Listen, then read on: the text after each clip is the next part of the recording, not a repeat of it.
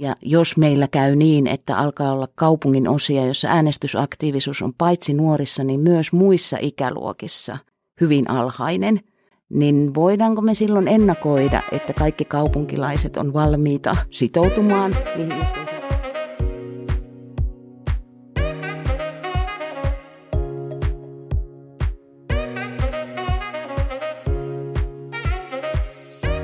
Viisi kaupunkia, viisi kirjaa ja yli 50 kirjoittajaa.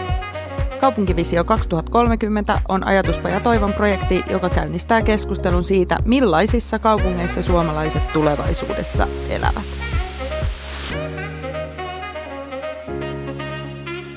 Tässä jaksossa keskustellaan ympäristöstä. Näkökulmana on nimenomaan kaupunkipolitiikka, niin tähän sisältyy kaavoitus, rakentaminen, asuminen, liikkuminen, luonto, päästöt. Varsin monipuolinen kokonaisuus siis. Minä olen Ajatuspäivä Toivon toiminnanjohtaja Sini Ruohonen ja täällä on kanssani keskustelemassa Sitran vanhempi neuvonantaja Oras Tynkkynen. Tervetuloa. Kiitoksia. Ja Etelä-Suomen median sisältöjohtaja Silja Tenhunen. Kiitoksia.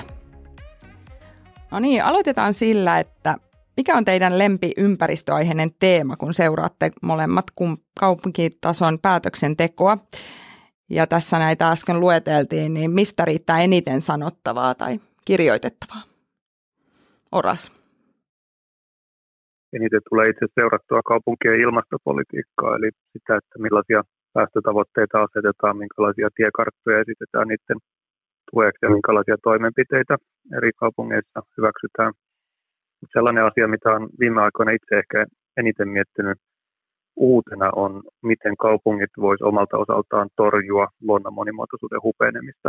Se on vähän katveeseen jäänyt alue ja ehkä ihan täysin yleisesti tiedosteta, että miten paljon kaupungeilla olisi mahdollisuuksia myös tässä luontorintamalla toimia. Se ehkä erityisesti nyt viime aikoina kiinnostanut. Joo, tästäkin aiheesta itse asiassa noista kirjoissa, niin ainakin tuolla Turun kirjassa Ville Laakso kirjoitti nimenomaan tästä, että tästä voisi varmaan ammentaa enemmänkin. Entäs Silja? No minä katson ehkä asiaa enemmän paikallislehtien ja kaupunkilehtien tekijöiden näkökulmasta ja siellä semmoinen suuri jokerikortti on muuttoliike. Eli puhutaan sitten muuttoliikkeestä kaupunkien välillä tai kaupunkien sisällä ja siihen kytkeytyvistä asioista, jotka ovat sekä asumisen ja kaavoitukseen liittyviä että liikenteeseen, mutta myös, myös viihtyvyyteen ja siihen, miten ylipäänsä kaupunkia ja omaa elämää hahmotetaan. Se on valtavan kiinnostava aihe, joka pitää sisällä monia, monia sellaisia teemoja, jotka nivoutuu toisiinsa. Totta. Mennään eka tähän kaavoitus- ja kaupunkisuunnitteluun. Oululainen valtuutettu Niilo Heinonen tiivistää. Oulun kaltaisen Suomen mittakaavassa suuren kaupungin kestävä kasvu edellyttää saumatonta maankäytön, rakentamisen ja liikenteen suunnittelua. Hän jatkaa, kaupunkisuunnittelulla on iso vaikutus siihen, kuinka toimivaa ihmisten arki kaupungissa on. Tässä on musta aika hyvä visio ja tällainen ihmislähtöinen, koska puhutaan myös arjesta eikä pelkästään ylätasossa ja otetaan ihmiset, kaupunkilaiset huomioon. Mutta sitten kun lähdetään siihen kaavoittamiseen, niin ilmestyykin esteitä useasti ja kaikki ei käykään ihan niin saumattomasti, mitä tässä visiossa esitetään. Ja kompromissit vie, vievät nämä hyvät ajatukset usein viemäristä alas, niin voiko tällainen kaupunkisuunnittelu koskaan olla täydellistä? Vai onko niin, että mitä enemmän on ihmisiä, sitä enemmän on intressejä, intressiriistiriitoja ja sitten ehkä huonompia päätöksiä, että onko tällaisessa kaupunkisuunnitteluvisioinnissa mitään järkeä? Oras, mitä ajattelet? No, visiota varmaan tarvitaan, koska ilman visiota ei ehkä oikein selvää suuntaa ja ehkä visiota tarvitaan myös sen takia, että saadaan innostettua ihmisiä mukaan liikkumaan johonkin suuntaan. Mutta sitten ehkä oman taustanikin takia ajattelen vähän niin, että, että ne eri näkökulmat, ristiriidat, konfliktit, ne tavallaan on niin kuin demokratia ytimessä. Ja se, että ollaan eri mieltä vaikka jostain kaavoitushankkeesta, niin se ei tavallaan ole meidän järjestelmän vika, vaan se on järjestelmän ominaisuus ja että meillä pitää olla niin kuin rakentavia tapoja sovitella näitä erilaisia näkökulmia yhteen. Ja me ollaan Sitrassa aika paljon kehitetty tällaisia erilaisia rakentavan vuoropuhelumenetelmiä, että kun ihmiset on todella eri mieltä jostain asiasta, niin miten voitaisiin silti istua saman pöydän ääreen ja yrittää hakea jotain yhteisymmärrystä. Ja jos nyt ei sama niin johtopäätöstä, niin ainakin parempaa käsitystä siitä, että minkä takia toiset ajattelee toisella tavalla. Eli mä en, mä en säpsähtäisi sitä, että ollaan eri mieltä kaavoituksesta ja kaupungin suunnasta ja yhdyskuntasuunnittelusta. Niin, voisiko ajatella ennemminkin niin, että se vie asioita eteenpäin, kun löytyy tällaisia teesejä ja sitten niihin antiteesejä ja sitä kautta sitten vielä parempia ratkaisuja, mikä se ehkä alkuperäinen oli.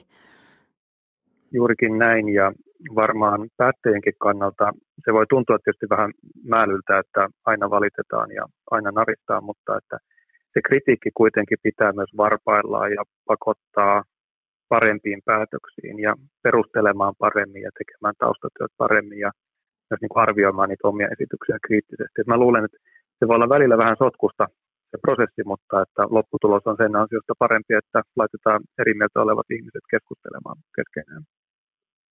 No se olisi tosi hyvä tavoite. Miltä Silja tämä näyttää kaupunkilehden näkökulmasta esimerkiksi?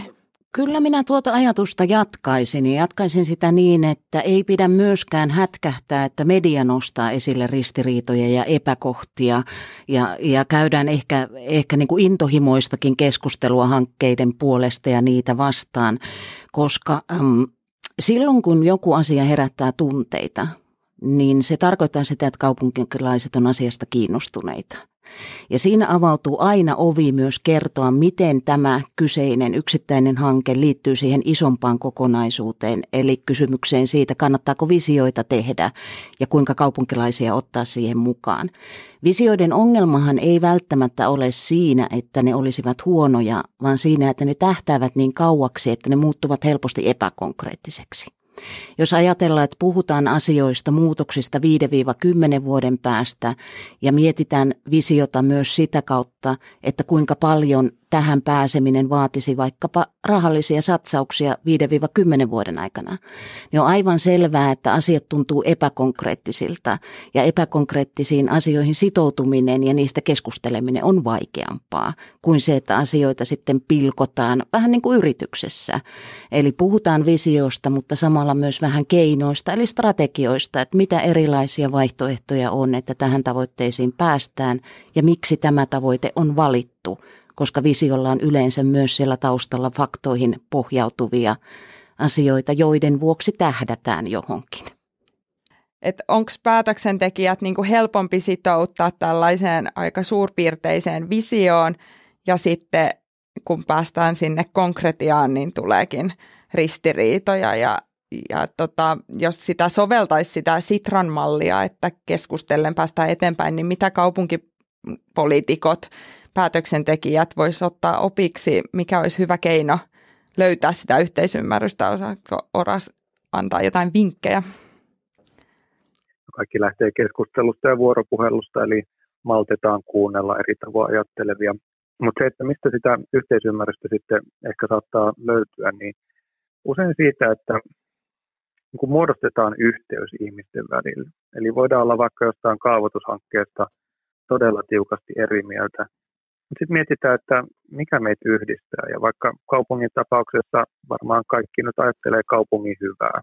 Voi olla vähän eri näkökulmat, mutta se niin kuin yleinen maali on sama. Ja varmaan ympäristöasioissa harva meistä nyt haluaa kauheasti kasvattaa päästöjä tai, tai hävittää eliölajeja sukupuuttoon. Et, et, et yhteisiä tavoitteita, kun vähän rapsuttaa, niin sieltä alkaa löytyä. Ja pikkuhiljaa, kun huomataan, että hetkinen, eihän me ollakaan niin kauhean monesta asiasta eri mieltä, niin sitten siihen itse niin kuin erimielisyyden juureenkin ehkä päästään tarttumaan paremmin ja miettimään, että mistä löytyisi sellainen reitti eteenpäin. Onko mediassa semmoista havaittavissa, että löydettäisiin myös niitä yhteisiä säveliä eikä, eikä niitä ristiriitoja? Myykö yhteinen sävel? Um, yhteinen sävel ei välttämättä myy, mutta ratkaisut kyllä.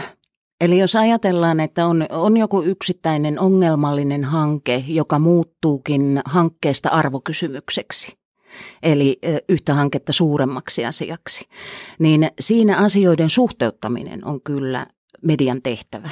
Eli asettaa asiaa kokonaiskuvaan, tuoda vastauksia, hakea vastauksia niihin kysymyksiin ja huoliin, joita esimerkiksi jonkun hankkeen vastustajilla on.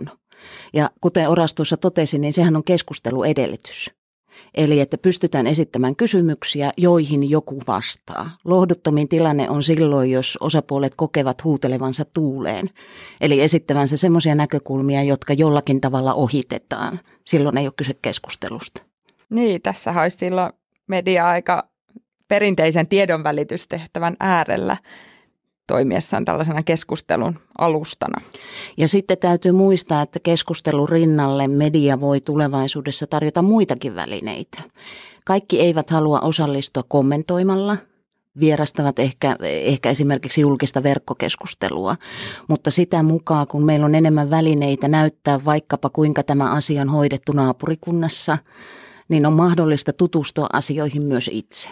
Sama pätee vaikkapa visualisointeihin. Ajatellaan vaikka jotakin kiihkeitä tunteita herättäviä liikennehankkeita, niin mahdollisuus itse katsoa, että jos se kiertoliittymä sijoittaa tähän, tähän kohtaan, niin mitä minun liikkumisajalleni tapahtuu, niin konkretisoi sitten ehkä asioita jopa paremmin kuin se, että sanomme, että tulkaa keskustelemaan. Jatketaan tästä päästöt ja ilmastonmuutos teemalla ja nimenomaan tähän liikenteeseenkin liittyen. Tampereella on tavoite olla hiilineutraali vuonna 2030 ja kilpailuhenkisellä Turulla tietenkin tavoitevuodoksi on asetettu 2029.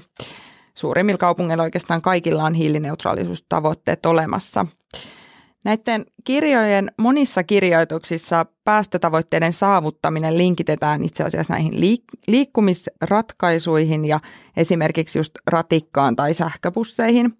Ja liikennemuodoista ja liikenteen kehittymisestä kirjoittaa kattavasti esimerkiksi Tampereen osalta Aleksi Jäntti ja Helsinki-kirjassa varsin pitkälle tulevaisuuteen katsoen Jenni Pajunen ja Risto Rautava.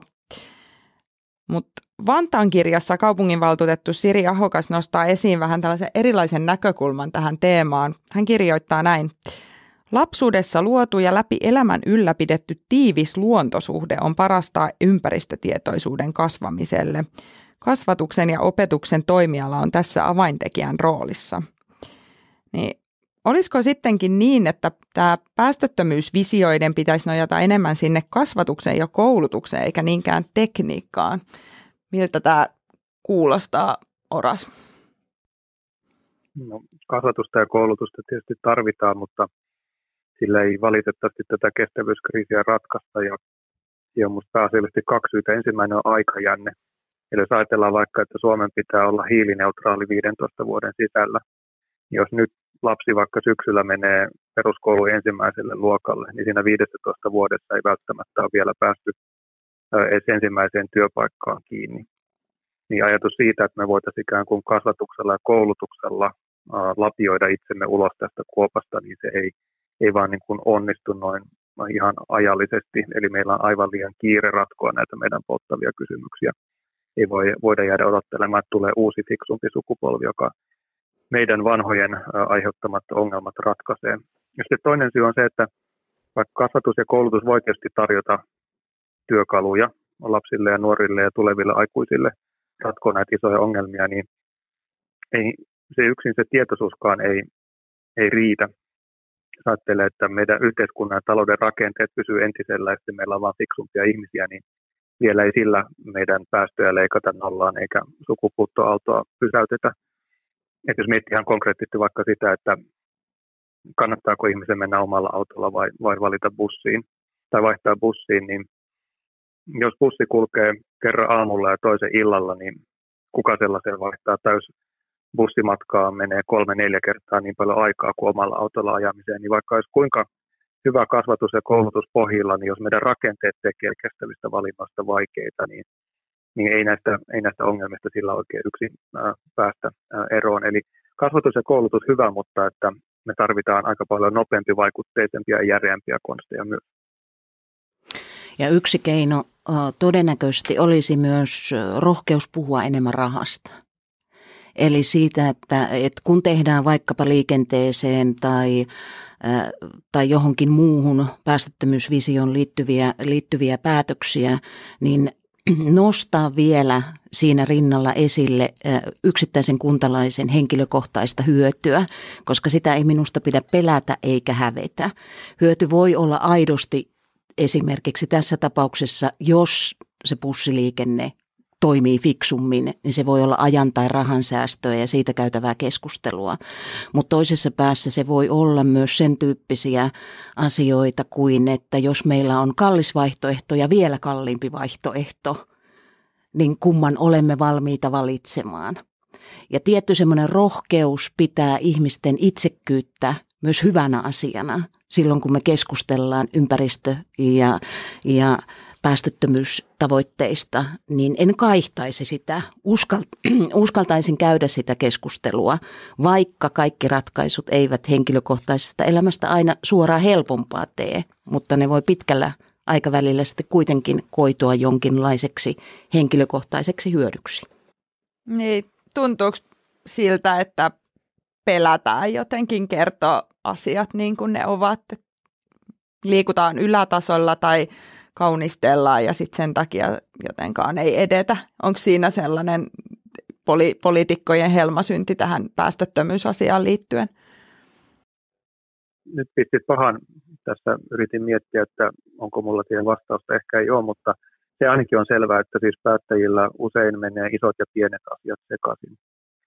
Ja jos kansalaisille mennään ratkomaan isoja ongelmia tarjoamalla pieniä ratkaisuja, niin mä ymmärrän, että jos siinä sitten syntyy vähän epäluottamusta ja epäuskoa sellaisessa tilanteessa. Ja toinen sellainen aika iso poikkileikkaava haaste meillä on se, että me tarkastellaan asioita usein aika kapeasti. Et mietitään vaikkapa kunnan päätöksiä, saattaa miettiä sen kunnan käyttömenojen kannalta, tai että kuinka paljon se maksaa investointina.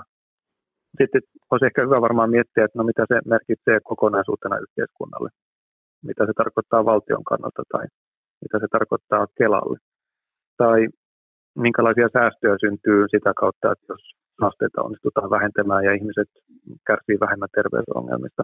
Tai miten hyvinvointiin vaikuttaa se, että jos meillä on vaikka enemmän kaupunkiluontoa ja että ihmisten hyvinvointi sitä kautta paranee. Ja mä en sano, että nämä olisi mitenkään helppoja asioita. Että jos yrittää pitää kymmentä asiaa mielessä yhtä aikaa, niin on se paljon hankalampaa kuin ajattelee vain euroja. Mutta että meidän on vaikea tehdä fiksuja päätöksiä, jos ei oteta huomioon näitä eri näkökulmia yhtä aikaa. Ja tuosta jatkaisin myös aikaperspektiiviin liittyviä, liittyviä asioita. Voi olla, että olen vähän optimistinen, mutta uskoisin, että esimerkiksi puhe, jossa kerrotaan, että jokin asia hankaloituu tai on vielä keskeneräistä seuraavat kaksi vuotta, mutta kolmen vuoden kuluttua se johtaa selkeään parannukseen siinä aiheessa, joka ihmiselle on arjessa läheinen, niin se jossakin määrin lisäisi toleranssia sen kahden vuoden aikana, jolloin rakennetaan pohjaa siihen isoon muutokseen kolmen vuoden päästä. Tämähän liittyy vähän siihen visioasiaan. Eli että jotta päästään johonkin tavoitteeseen, niin kaikki askeleet siinä välillä eivät heti nosta elämänlaatua ja tee liikkumisesta helpompaa. Mutta jos tiedän, että vuoden päästä bussivuoroja lisätään tai poikittaisliikenteessä vaihtoyhteydet paranee, niin saatan sen vuoden jaksaa paremmin sitä tilapäistä tilannetta. Onko, onko järkeä niin kuin kaupunkien kertoa, että koska he on hiilineutraaleja, pitäisikö kertoa enemmän niistä keinoista? Niin voi sekä että, koska ajatellaan, että meillä on ylätason tavoite ja sitten sen alle voi ripustaa aika paljon niitä ehkä käytännöllisempiä ja arkisempia asioita. Että kyllä mä puolustan tällaisia ylätason visioita ja tavoitteita sen takia, että ne sitten tekee merkitykselliseksi sen pienen arkisenkin tekemisen. Että jos ne päivittäiset päätökset pohjustaa sitä, että me ollaan 10 tai 20 vuoden päästä jossain halutussa maalissa, niin sitten on paljon helpompi myös, myös perustella niitä, kun väännetään euroista ja väännetään siitä, että mihin satsataan. Mutta se on ihan totta, että siis tällainen kuin politiikalle hyvin tyypillinen teknokraattinen, hallinnollinen, abstrakti ylätason kieli, niin eihän se kansalaisia puhuttele. Ja hiilineutraaliuskin, vaikka se omaan korvaan kuulostaa parhaalta mahdolliselta musiikilta, niin ei kyllä niin kuin keskivertokansalaiselle vielä ehkä välttämättä paljon sanoa, että kyllä sitä olisi hyvä avata ja sitä kannattaa avata, koska ne asiathan hiilineutraaliuden taustalla, nehän on monessa suhteessa todella hienoja. Että vaikka, että jos meillä olisi tulevaisuudessa kaupungeissa sellaiset keskustat, jos ei ole ilmansaasteita ja jos ei ole melua, jossa ihmiset voi viihtyä paljon paremmin, jossa vaikkapa riski siitä, että tulee auton töytäsemmäksi on pienempi, niin nämähän on kaikki tosi konkreettisia ihmisten arjen ja elämänlaadun kannalta hyviä asioita. Niin ja sitten siinä sivutuotteena ratkaistaan vielä globaali ilmastokriisi. Eikö tämä aika hyvä, hyvä paketti tarjota kansalaisille? Ja tämä paketti voisi olla myös se paketti, joka estäisi keskustelun muuttumasta sellaiseksi, että minä menetän jotakin ja minulta otetaan jotakin pois, joka yksittäisen muutoksen kannalta voi herättää sellaisen tunteen, että tavoitellaan jotakin 10 vuoden, 15 vuoden päästä, mutta minulta ollaan ottamassa jotakin pois. Se on totta. Se liittyy oikeastaan aika pitkälti siihen tunteisiin, mitä poliittiset keskustelut herättävät. Mennään tällaiseen seuraavaan kysymykseen, jonka virittää Alvar Euro, turkulainen kaupunginvaltuutettu. Hän kirjoittaa näin. Nuorten asenteet autoilua kohtaan ovat yhä enenevissä määrin laskeneet ja liikkumisen helppoutta pidetään yhä suuremmassa arvossa. Joukkoliikenteellä on päästävä mahdollisimman helposti kotoa töihin, harrastuksiin tai vaikkapa kauppaan. Tartun tähän nuorten asenteet kohtaan ja mietin, että onko liikkuminen ja ympäristöajattelu tällainen sukupolvikysymys ja miten se vaikuttaa kaupunkipolitiikkaan, että äänestämisessä painottuu vanhemmat ikäluokat, jotka ehkä ovat kriittisempiä muutokselle tai ylipäätään ehkä skeptisempiä tähän, tähän päästöttömyystavoitteeseen. Ja onko tässä myös tällainen demokratia-ongelma-asioiden edistämisen näkökulmasta? Vai onko tämä ihan tyhmä ajatus edes? Mitä mieltä olette? No minä vierastan hivenen noin jyrkkää rajanvetoa siksi, että on selvää, että voidaan nähdä arvoissa ja asenteissa eroa eri ikäluokkien välillä. Mutta jos peilataan vaikkapa omia vanhempiani äh, Savosta, heidän, heidän niin kuin elämänpiiriään sieltä Riistavesi-Viitasaari-akselilta, niin monet ruokahävikkiin liittyvät asiat, yhteisomistukseen liittyvät asiat, omavaraisuuteen ja kierrättämiseen liittyvät asiat, niin on olleet siellä jo kahdella kolmella sukupolvella aivan arkinen juttu, jolloin ajatus siitä, että nämä kaksi edellistä sukupolvea näissä asioissa olisivat jälkijunassa, niin on vähän vieras. Mutta se, että, että puhuisin mielelläni erityisesti kaupungeissa ehkä urbaanin elämäntavan ja tietyllä tavalla elämänpiirien ja iän yhdistelmästä, joka sitten voi näkyä joissakin arvoissa ja asenteissa, vaikkapa sen liikkumisen tai asunnon koon ja tämän tyyppisten asioiden kohdalla. Mutta se, että vedetään viiva nuorten ja vanhojen ymmärtävien ja ei-ymmärtävien välille ei ole kovin oikeudenmukaista.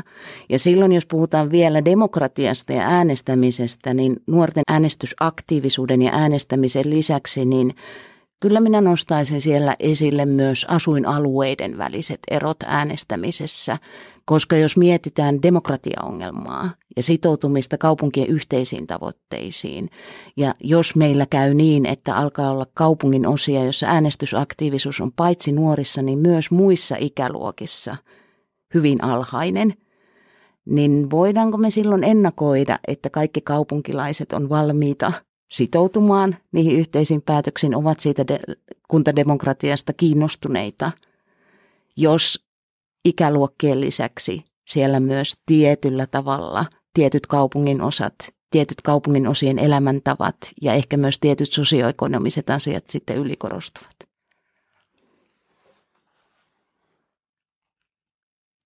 Se on juuri näin, eli meillä on aika epätasasta osallistuminen yhteiskunnalliseen päätöksentekoon eri ihmisryhmien kesken, eikä se ole pelkästään ikäpolvikysymys. Mutta meillä on myös aika kiinnostavia malleja, että miten voidaan vetää erilaisia ihmisiä mukaan keskusteluun. Ja nyt sellainen aika tuore, itse asiassa parhaillaan meneillään oleva on Ranskassa. Siellä on tällainen kansallinen kansalaisten ilmasto, parlamentti, kun se nyt oli nimeltään, johon oli siis suunnilleen satunnaisotannalla valittu edustava joukko ranskalaisia eri puolilta maata, eri ammattikunnista, eri koulutustaustoista, eri tuloluokista, miehiä, naisia, nuoria, vanhoja. Ja tämän porukan tehtävä oli keskenään asiantuntijoiden pohjustamana käydä keskustelua siitä, että no miten me nyt haluttaisiin ratkaista tätä ilmastokriisiä Ranskassa. Ja Minusta on niin hirveän kiinnostava harjoitus, koska meillähän ei oikeastaan yhteiskunnassa ole monia sellaisia foorumeja, jotka niin ottaisi mukaan kaikenlaiset ihmiset keskusteluun. Et vaikka just äänestäminen on selvästi vinoutunut, että tietyt ihmisryhmät äänestää kiitettävän aktiivisesti ja toiset paljon laiskemmin. Niin mitä syntyy siitä, kun kaikki nämä erilaiset ihmiset laitetaan keskustelemaan keskenään ja ainakin ne alustavat tulokset, mitä on sieltä Ranskasta nähnyt, on ollut hirveän rohkaisevia. Että syntyy tosi antoisaa keskustelua, ihmiset haluaa osallistua, ihmiset haluaa vaikuttaa ja ihmiset on valmiita myös sitoutumaan aika pitkälle meneviinkin päätöksiin, jos pääsee itse olemaan mukana niitä muotoilemassa. Ja voisiko tällaisia soveltaa enemmän myös sitten vaikka Suomessa kaupunkitasolla?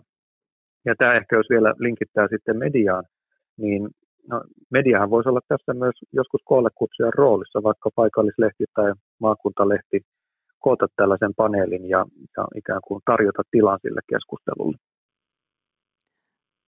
Itse asiassa Turussa oli tällainen kansalaispaneeliniminen kokeilu. Se oli Oopu Akademia Tampereen yliopiston yhteinen niin tutkimushanke. Ja siinä oli aiheeksi valittu keskustan liikennejärjestelyt ja nimenomaan satunnaisotannalla.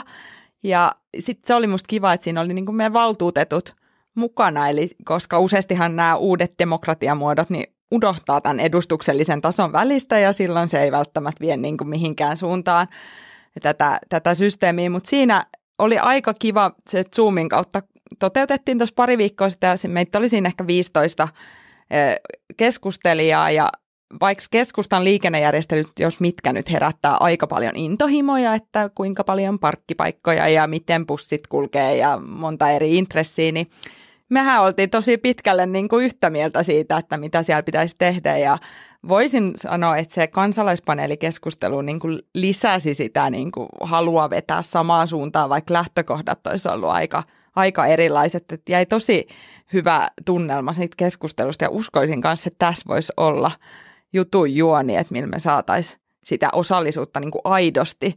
Nythän helposti kysytään mielipiteitä ja saa valittaa ja saa kertoa, mutta mitä, sit, mitä vaikutusta silloin, niin se, se voi jäädä aika ohueksi. Ja minä ehkä jatkaisin ajatusta, että varsinkin nuorempien ikäluokkien kohdallahan on ihan tutkitusti äänestämättä jättämisen syitä selvitettäessä noussut esille. Ei niinkään se, ettenkö haluaisi vaikuttaa, vaan se, etten löydä itselleni sopivaa – ehdokasta, joka vaikuttaisi puolestani. Eli halua vaikuttaa siellä on, vaikka se ei sitten perinteisenä äänestämisenä ehkä näykään.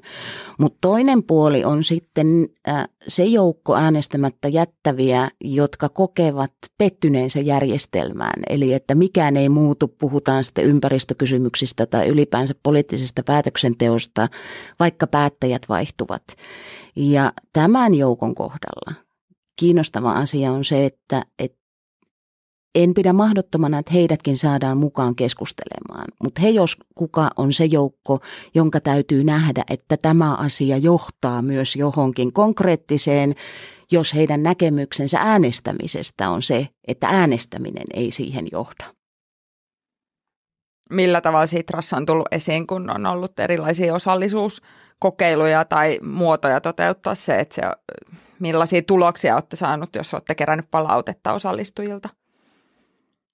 Hyviä. Eli aina se, kun onnistutaan luomaan keskusteluyhteys eri tavoin ajattelevien ihmisten välillä, niin, niin se on, on hirveän hieno kokemus ja, ja siitä moni, moni innostuu. Ja ehkä yksi sellainen aika yksinkertaiselta kuulostava menetelmä tai ratkaisu tällaiseen rakentavaan vuoropuheluun on se, että ihmiset puhuu niin lähtökohtaisesti omista kokemuksistaan käsin.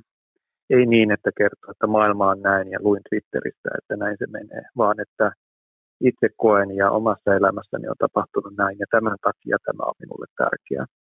Koska silloin kun me ankkuroidaan ne omat näkemykset omaan kokemukseen, niin siinä on se hyvä puoli, että ensinnäkin se on vähän niin kuin tukevampi pohja kuin se, että kuulin jostain. Ja toinen on se, että, että sellaisen ottaa toinen sitten helposti paljon vakavammin kuin että nyt joku kertoo mulle hänen niin omista kokemuksista ja itselle tärkeistä asioista, niin harvaan ihan niin sosiopaatti, että sen sivuttaa tyynesti, vaan usein ajattelee, että nyt on tärkeää ja nyt ollaan kuulolla ja mitä, mitä senellä onkaan sanottavaa. Ja tällainen niin kuin omien kokemusten esiin nostaminen ja toisten kokemusten arvostaminen ja kunnioittaminen, niin se on usein tällaisessa rakentavassa vuoropuhelussa yksi tosi hyvä lähtökohta. Ja tässä palataan itse asiassa lähetyksen alussa esiin nostettuun nimby-ilmiöön ja visiointiin, eli siihen, miksi on tärkeää, että asioista ollaan eri mieltä ja voidaan olla eri mieltä. Ja miksi siinä vaiheessa ihmisten nimenomaan pitää päästä kertomaan, että miksi tätä vastustan ja kuinka tämä minun elämääni muuttaa, jonka vuoksi olen tämän kannan valinnut, joka voisi sitten näissäkin tilanteissa sitä vuorovaikutusta lisätä.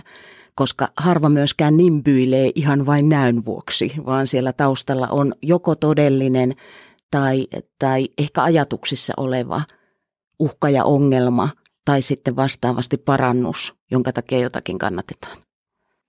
Joo, ja useastihan niissä käy niin, että se alkuvaihe vastustetaan tosi tiukasti rakentamisvaiheessa jonkun verran, ja sitten kun on valmista, niin huomataan, että tämä olikin ihan hyvä juttu, ja että kaava, kaava oli 95 prosenttisesti sittenkin onnistunut, vaikka se alus pelotti, että siinä on myös tällaista kehitystä useasti nähtävissä prosessin kuluessa.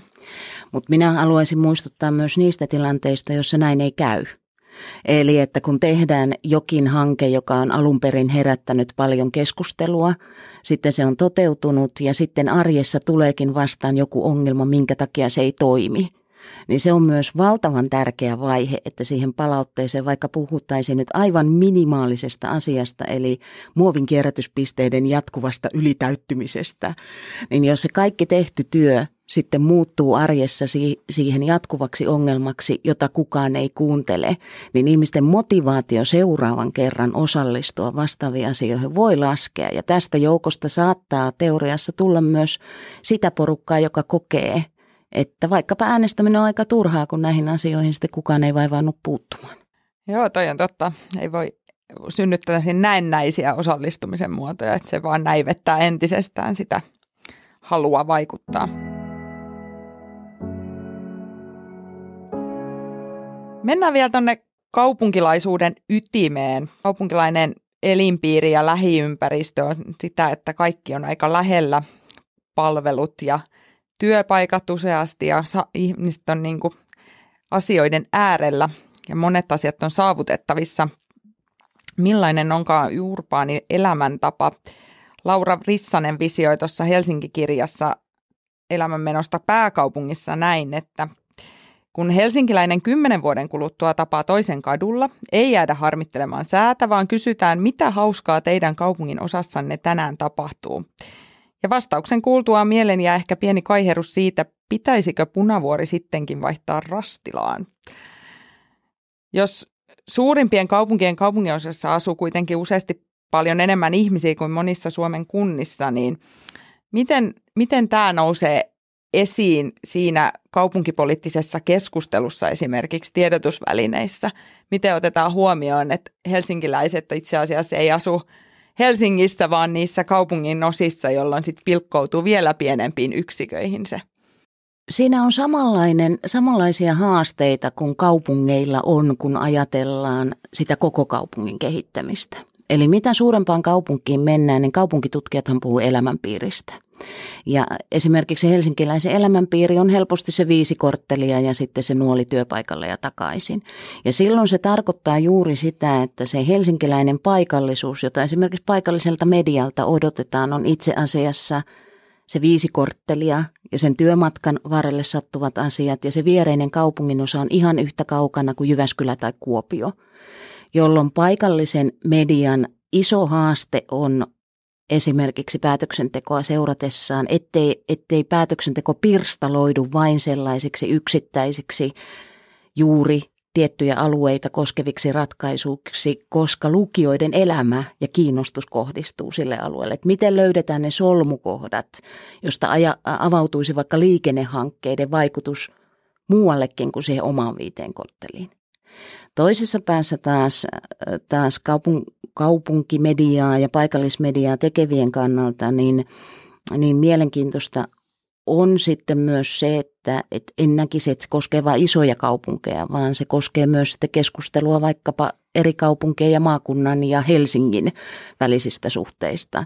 Eli kun me tunnistamme, että ihmiset on kaikkein eniten kiinnostuneita siitä, siitä alueesta, jossa heidän elämänsä on, niin siitä kirjoittaminen on helppoa. Mutta jos on journalistisia tai päätöksenteko liittyy yhtään isompiin alueisiin, niin miten se kiinnostus pidetään yllä, niin se on iso haaste. Tuleeko kaupunkipolitikoista helposti tällaisia kyläpolitiikkoja itse asiassa oman asuinalueensa puolustajia? Niitä onko tavallaan kaupunkipolitiikka itsessään kyläpolitiikkaa? Et meillähän on ehkä vähän sellainen myytti tai yleisesti jaettu käsitys, että kun maakunnat vaikka ajaa omaa etua, mutta en mä tiedä poikkeako se mitenkään siitä, että helsinkiläiset ajaa omaa etuaan tai tamperelaiset ajaa omaa etuaan. Näin siis puhuu tamperelainen täällä luurin päässä. Ja ehkä jos mä palaan tähän kestoaiheeseen, eli, eli kohtaamiseen ja vuoropuheluun, niin mä luulen, että jälleen kerran, että jos vaikka helsinkiläisen istuttaa inarilaisen kanssa saman pöydän ääreen tai, tai laittaa pohjois-karjalaisen juttelemaan hervantalaisen kanssa, niin niin just näistä kohtaamisista voi syntyä jotain uutta ja kiinnostavaa ja, ja vähimmillään ainakin se, että ymmärretään toista osapuolta paremmin. Koska jos tässä tuskailee, että mikä meidän omaa aikaa vaivaa, niin kyllähän yksi haaste on tämä niin napaistuminen tai polarisaatio, eli että meidän ihmisten ajattelumaailmat ja elinpiirit tuntuu erkaantuvan tosi kauas. Ja, ja se, että pystyttäisiin etenkin tässä Suomen kaltaisessa pienessä maassa edelleen jotenkin löytämään myös se, että mikä meitä kaikkia yhdistää, niin jotenkin tunnun kiertyvän tähän saman aiheeseen kerta toisen jälkeen, vaikka mitä kysyttäisiin, niin vastaus tuntuu olevan aina sama. Ja minä ehkä vähän rohkaisisinkin sanomaan ääneen, että puhun nyt tamperelaisena tai helsinkiläisenä tai Herttoniemessä asuvana tai Kalliossa asuvana. Vähän saman tapaan kuin Oras totesit, että kun ihmiset kootaan yhteen ja he kertovat asiasta omien kokemustensa kautta, niin se, että jokin näkökulma, joku näkemys siitä, miten asioiden pitäisi olla, että sanotaan oikein selkeästi ääneen, että tämä on helsinkiläinen näkemys ja helsinkiläisen etu, eikä yritetä verhota sitä – koko Suomen eduksi, vaan rohkeasti puhutaan näistä näkökulmista. Tässä on vähän sama ero kuin, että mikä ero on, että ollaan ylpeästi paikallisia ja mitä tarkoittaa sitten, että aletaan olla nurkkakuntaisia ja vähän ummettuneen sisäänpäin kääntyviä. Eli en häpeäisi sitä, että ajetaan oman alueen tai kaupungin osan asioita tai ajatellaan asioita oman kaupungin tai asuinalueen kautta, mutta kertoisin sen avoimesti ja jos on mahdollista mediassa esimerkiksi tarjota sitten se täysin toisenlainen näkökulma siihen asiaan, niin tarjota sitten mahdollisuus löytää lukijan esimerkiksi sen täysin toisen inarilaisen tai kuopiolaisen näkökulman pariin, niin siinä voisi olla yksi, yksi mielenkiintoinen avain, vaikka esimerkiksi lukija ei vaihtaisi mielipidettään, vaan olisi eri, eri, edelleen kuopiolaisen näkökulman kannalla, mutta luettuaan helsinkiläisen tai jyväskyläläisen näkökulman, niin ehkä, ehkä ymmärtäisi paremmin, miksi siellä asiaa ajatellaan toiselta kannalta. Niin, jos tätä miettii vaikka seuratessa A-Talk-keskustelua, johon on kutsuttu neljä kansanedustajaa, niin kuin moni heistä niin kuin rohkeasti kertoo, että mistä kaupungista he ovat, kehuisivat omaa kotikaupunkia tai jotenkin julkisesti puolustaisivat sen kaupungin etuja, niin sehän, sehän olisi ihan kamala synti, vaikka he todellisuudessa niin tekevätkin, mutta tämmöinen, tämmöinen kaupunkipoliittisen ulottuvuuden tuominen lainsäädäntötyöhön, niin e, sehän, sehän kuulostaa törkeältä. Vai kuulostaa? Mitä mieltä olet, Toras? Onko joku tamperelainen, ylpeästi tamperelainen eduskunnassa? Joo, sitä ehkä pitää kysyä joltain toiselta, mutta kyllä mä tämän allekirjoittaisin aika vahvasti. Eli, eli just siitä, siitä niin kuin yhteisymmärryksestä niin pääsee nurkasta paremmin kiinni, että jos, jos ensin kertoo tavallaan, että mistä itse lähtee liikkeelle ja kertoo sen oman taustansa ja oman tarinansa. Ja se voi olla sitten vaikka se tamperelaisuus, joka, joka auttaa ymmärtämään, että minkä takia jotkut asiat on tärkeitä ja minkä takia joitakin asioita ajaa. Ja, Ja tosiaan siinähän tavoitteena ei suinkaan demokratiassa ole se, että kaikki olisi yhtäkkiä samaa mieltä eikä sellaiseen koskaan päästäkään. Mutta että se, että ymmärrettäisiin erilaisia ihmisiä eri tavoin ajattelevia, niin, niin sitten ne päätöksetkin varmaan olisi sen jälkeen fiksumpia. Otetaan tähän lopuksi vielä sellainen haaste. Mikä olisi teidän ympäristöteemasta lähtevä kaupunkivisio 2030 tiivistetysti, jos sellaisen saatte nyt tässä meille kertoa? Silja, aloita. Ähm, elämä, joka säästää ympäristöä, aikaa ja rahaa. No se sen, oli tiivis. Sen jälkeen kukin voi valita, että mihin tai kenelle. Sano vielä. Eli elämä, joka säästää ympäristöä, aikaa ja rahaa. Hyvä ostaisin tuonkin, mutta itsellä oli mielessä sellainen, että, että kaupungit, jotka on sovittanut hyvinvoinnin planeetan kestokyvyn rajoihin, ja se tarkoittaa sitten käytännössä sitä, että ei enää kuormiteta ilmastoa eikä kiihdytetä luontokatoa eikä ylikuluteta luonnonvaroja. Ja mä luulen, että näistä kahdesta saisi aika hyvän yhdistelmän. Totta. Kiitos. Kiitos keskustelusta Silja Tenhunen ja Oras Tynkkynen tästä ympäristönäkökulmasta tähän Kaupunkivisio 2030 kirjahankkeeseen. Minä olen Ajatuspaja Toivon toiminnanjohtaja Sini Ruohonen.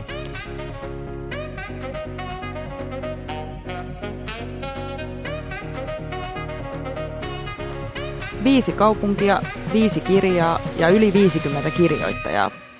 Kaupunkivisio 2030 on Ajatuspaja Toivon projekti, joka käynnistää keskustelun siitä, millaisissa kaupungeissa suomalaiset tulevaisuudessa elävät. Kaikki kirjat on luettavissa Ajatuspaja Toivon verkkosivuilta. Tutustu Helsingin, Oulun, Tampereen, Turun ja Vantaan tulevaisuuksiin ja osallistu keskusteluun hashtagillä kaupunkivisio 2030.